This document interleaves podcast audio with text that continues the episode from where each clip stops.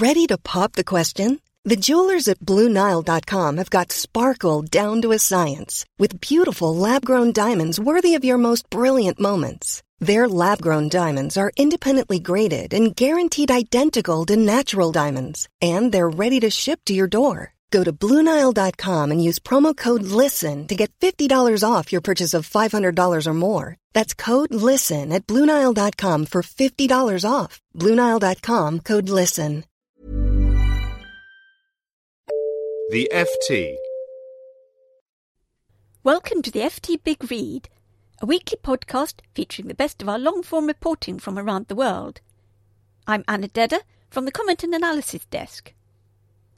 US presidential hopeful Donald Trump is at war with Fox News, despite the broadcaster's popularity with the same conservative voters who back him. Matthew Garrahan, the FT's global media editor, says that as 2016's extraordinary primary race has galvanized TV viewers, the clash has not hurt the provocative Republican frontrunner, but it has exposed new fault lines within the party. Ever since its launch in 1996, Fox News has prided itself on its outsider credentials. Hosts such as Bill O'Reilly, Sean Hannity, and Megyn Kelly refer disdainfully to the mainstream media, meaning outlets like the New York Times and NBC News, a club Roger Ailes, the channel's chairman and chief executive, believes is overwhelmingly liberal. Fox News, Mr. Ailes has suggested, operates outside the mainstream media and acts as a kind of counterweight. He once told the Financial Times the channel would treat the conservative view with the same respect as we have for the liberal view. It is a measure of 2016's extraordinary Republican primary race that the most successful cable news network in America and a favorite of conservative voters is at war with Donald Trump. About 60% of its viewers identify as conservative, and 88% of consistent conservatives trust Fox News' output, according to Pew Research. But rather than assiduously court Fox News and its audience, the GOP frontrunner, Mr. Trump, has attacked it as if it were any other establishment institution in a presidential campaign that has surfed a wave of populist anger. Mr. Trump boycotted last week's presidential debate, the final one before Monday's Iowa caucuses, after Fox rejected his calls for Miss Kelly to be replaced as a moderator. Then he called a statement it released about his withdrawal a disgrace to good broadcasting and journalism, and got into a Twitter slanging match with Prince Al Walid bin Talal, the Saudi billionaire who is a significant shareholder in Fox News' parent company, 21st Century Fox. With pillars of the Republican establishment, including Jeb Bush and John Kasich, taking a beating in national polls, the 2016 race is not following the traditional primary script. But neither is the way the race is being covered by media outlets that are aimed at conservative voters. Stephen Moore, a co founder of the Committee to Unleash Prosperity, a conservative advocacy group, says the party and the conservative movement is going in a protectionist and nativist direction. So much of the conservative punditry out there is anti free trade, he says, anti immigration and anti Reagan. Trump has picked this up, and it's being fed by the media and some of the more demagogic pundits. Mr. Trump has won support from across the conservative media spectrum, from websites such as Breitbart to Fox News' commentators, including Mr. Hannity. But talk radio has been the most vocal and the most effective forum for populist candidates, with hosts such as Rush Limbaugh leading the drumbeat against the Republican establishment. Craig Shirley, a Ronald Reagan biographer, and a founder of Shirley and Bannister Public Relations Group, which has represented many conservative clients, including the National Rifle Association and Tea Party Patriots, says Talk radio is a rifle shot form of communication with the base of the Republican Party. It's unfiltered. Fox News has to remain a news organization, whereas talk radio is less encumbered by that responsibility, so can be more partisan. He points to divisions among the most popular talk radio hosts, saying, Mark Levin is for Ted Cruz, yet Laura Ingraham is for Donald Trump. Rush Limbaugh has praised both. Candidates from the establishment wing of the Republican Party have avoided talk radio, he adds. Jeb Bush doesn't go on any of these shows. John Kasich doesn't go on them either. Or Marco Rubio. They will go on CNN or Fox, but they won't go on talk radio. But Trump always does. There is little doubt that the Trump campaign has attracted vast numbers of disillusioned Americans and galvanized television viewers. Ratings for the official presidential debates on Fox News, Its sister network, Fox Business, CNN, and MSNBC have broken records at a time when the audiences watching non news channels are shrinking because of cord cutting. Thus, cancellation of pay TV subscriptions in favour of cheaper online alternatives, such as Netflix. Talk radio suffers from similar problems. In 2009, there were 59.3 million people tuning into US talk stations at least once a week, according to Nielsen, the research company. By 2015, the number had fallen to 49.8 million. Annual advertising revenues for talk and news stations fell close to 7% in 2014 to $1.4 billion, according to BIA Kelsey, a media and advertising research group.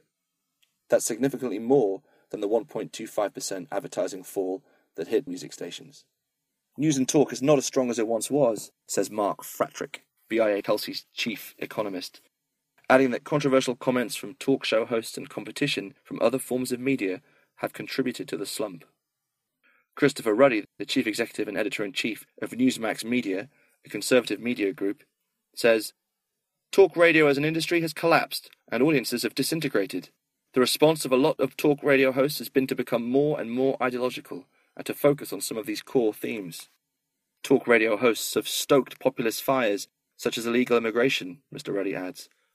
Talk radio has been focusing on issues like deportation of immigrants, he says, referring to one of Mr. Trump's most popular and recurring campaign themes. He adds, We can't deport 11 million immigrants, and it's crazy politically. We can't win without Hispanic voters.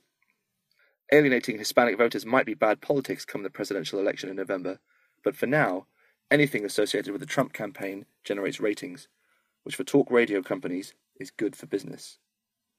One prominent GOP fundraiser says, I'm not so sure these companies care about losing the general election. As far as their business models are concerned, they are strong, if not stronger, when they are part of the bitter opposition. In a party riven with division between establishment grandees and Tea Party activists, who better than a popular te- television star to unite its warring factions? Mr. Moore says that Mr. Trump is the ultimate creation of the media as the first reality TV candidate to run for president. Television is Mr. Trump's natural forum. He was a celebrity boss on The Apprentice for more than a decade, Mr. Ruddy says he's a great communicator. Mr. Trump is also a savvy user of social media, using Twitter to respond to perceived slights from the media, from Ms. Kelly at Fox News to the National Review, the conservative magazine that published an anti Trump cover story with contributions from a range of heavy hitters. Mr. Trump responded in a series of tweets saying the magazine was dying, failing, and over. He does not limit his criticism to conservative media outlets. Last week, in response to an article in the newspaper, now owned by fellow billionaire Jeff Bezos, the Amazon chief executive, Mr. Trump tweeted, The tax scam Washington Post is among the most inaccurate stories of all. Really dishonest reporting. Critical articles in liberal publications only serve to help the Trump campaign, according to Mr. Ruddy. He says, The liberal media appears to be very much against him, and the grassroots are reacting to that by coming to his support. It's not really about what he believes, but that he is being attacked by liberals, which means he must be good. Mr. Trump's boycott of the Fox News debate initially struck many as detrimental to his campaign, but people who have followed him closely hailed it as a sign of strength. Mr. Limbaugh, talk radio's biggest star for more than a decade, told his listeners last week I heard people on Fox last night talking about this. Who does he think he is? He can't control the media. Well, I've got news for you. He is controlling the media, and it's his objective. He controls the media when he's not on it. He controls the media when he is on it. He controls the media when he's asleep. Nobody else has been able to do anything like this short of the Kennedys, and they're pikers compared to the way Trump is doing this. For his rivals, the media's relentless focus on the frontrunner has made it difficult for other candidates to break through. George Pataki, the former governor of New York who ran a short lived campaign for the 2016 Republican nomination, called the race the weirdest election campaign I've ever been involved in. Mr. Pataki mentions a report that suggests the Trump campaign received 50% of daily media mentions for all candidates, Democrat or Republican. He says, That can't be about seeking to learn which candidates have the best experience and vision on the issues. It's all about ratings because they have Trump on, and there's a view of frenzy to see what stupid thing he'll say next.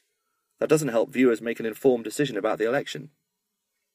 If the success of the Trump campaign has exposed new fault lines in the Republican Party, it may also have changed how campaigns use the media. The fragmentation of the media industry and the growth of conservative leaning websites and digital operations have helped, not hindered Mr. Trump, because he can bypass traditional gatekeepers to get his message out.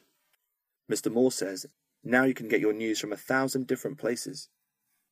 For a company like Fox News and the liberal leaning MSNBC channel, Mr. Ruddy says, the polarized base is the key. As the old saying goes, in niches there are riches. If the Republican Party continues to fracture, will those niches shrink? There's no sign of that happening yet.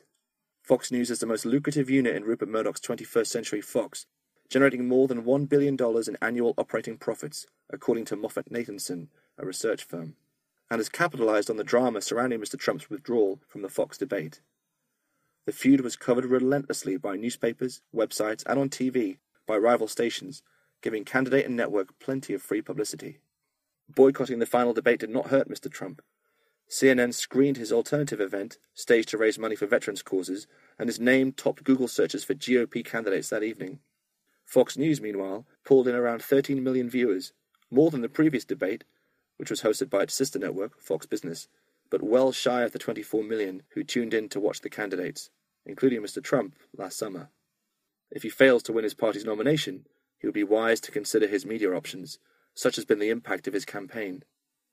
According to Dan Senor, a former senior advisor to Mitt Romney and Paul Ryan, who ran on the Republican ticket in 2012, Trump is as big a force as any media platform.